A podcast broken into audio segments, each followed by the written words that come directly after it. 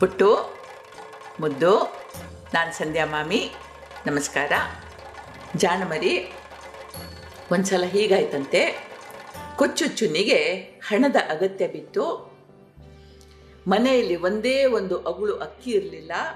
ಮಕ್ಕಳು ಹಸಿವಿನಿಂದ ಕಂಗಾಲಾಗಿದ್ರು.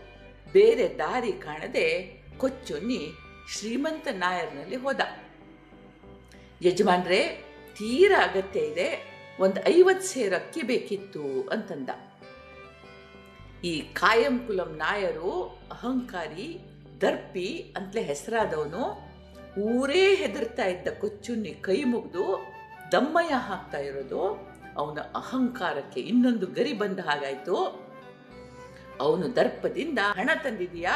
ಅಂದ್ರು. ಇವಳು, ಈಗ ಇಲ್ಲ, ಆದ್ರೆ ಮುಂದೆ ಬಡ್ಡಿ ಸಮೇತ ಪಾವತಿ ಮಾಡ್ತೇನೆ ಅಂತಂದ. ನಾನು ಸೋಮಾರಿಗಳ ಹೊಟ್ಟೆ ತುಂಬಿಸೋ ವ್ರತ ಹಿಡಿಲಿಲ್ಲ. ಒಂದೇ ನಗದು ಹಣ ಇರಬೇಕು ಅಥವಾ ಅಡವು ಇಡ್ಲಿಕ್ಕೆ ಚಿನ್ನ ಇರಬೇಕು.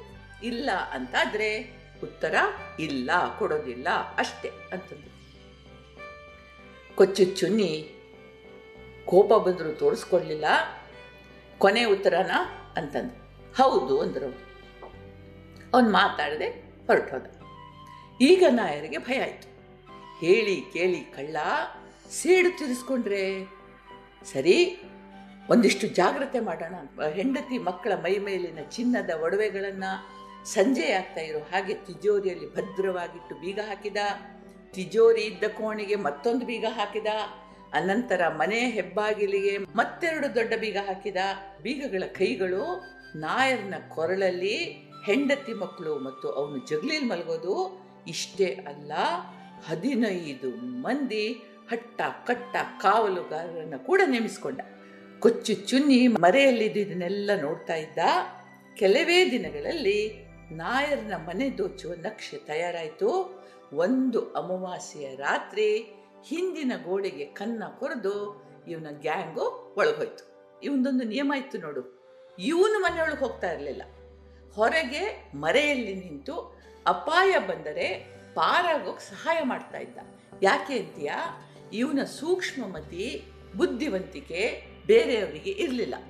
ಸರಿ, ಯೋಜನೆ ಹಾಕಿದಂತೆ ಆ ಅಮಾವಾಸ್ಯ ರಾತ್ರಿ ಇವನ ಜೊತೆಗಾರರು ನಾಯರನ ಮನೆ ಹಿಂದಿನ ಗೋಡೆಗೆ ಕೊರೆದ ತೂತಿನಿಂದ ಒಳಗೋದ್ರು, ಬಲು ಸುಲಭವಾಗಿ ಬೀಗಗಳನ್ನು ತೆಗೆದು ತಿಜೋರಿ ಇದ್ದ ಕೋಣೆಗೆ ಹೋಗಿ ಅದರ ಬೀಗವನ್ನೂ ತೆಗೆದು ತಂದ ಚೀಲಗಳಲ್ಲಿ ಒಳಗಿದ್ದ ಚಿನ್ನ, ಬೆಳ್ಳಿ, ಮುತ್ತು ರತ್ನಗಳನ್ನು ಹಾಕಿ ಮೂಟೆ ಕಟ್ಟಿಕೊಂಡು ವಾಪಸ್ ಹೋಗಕ್ಕೆ ತಯಾರಾದ ಸೈ, ಕತ್ತಲ ಮರೆಯಲ್ಲಿ ಅಡಗಿದ ಇವನ ಸಹಚರರೆಲ್ಲ ದಡಬಡ ಹೊರಗೋಡಿ ಕತ್ತಲಲ್ಲಿ ಮಾಯ ಆದ್ರು ಇತ್ತ ನಾಯರನ ಜನರಿಗೆ ಮಕ್ಕಳನ್ನು ಹುಡುಕ್ಲಿಕ್ಕೆ ಕೆಲವು ಸಮಯ ಹಿಡಿತು.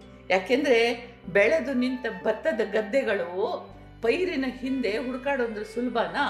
ಎಲ್ಲರೂ ಹುಡುಕಿದ್ದೇ ಹುಡುಗಿದ್ದು. ಕಡೆಗೆ ಸೂರ್ಯ ಪೂರ್ವದಲ್ಲಿ ಕಾಣ್ತಾ ಇರೋ ಹಾಗೆ ಮಕ್ಕಳು ಕಂಡ್ರು.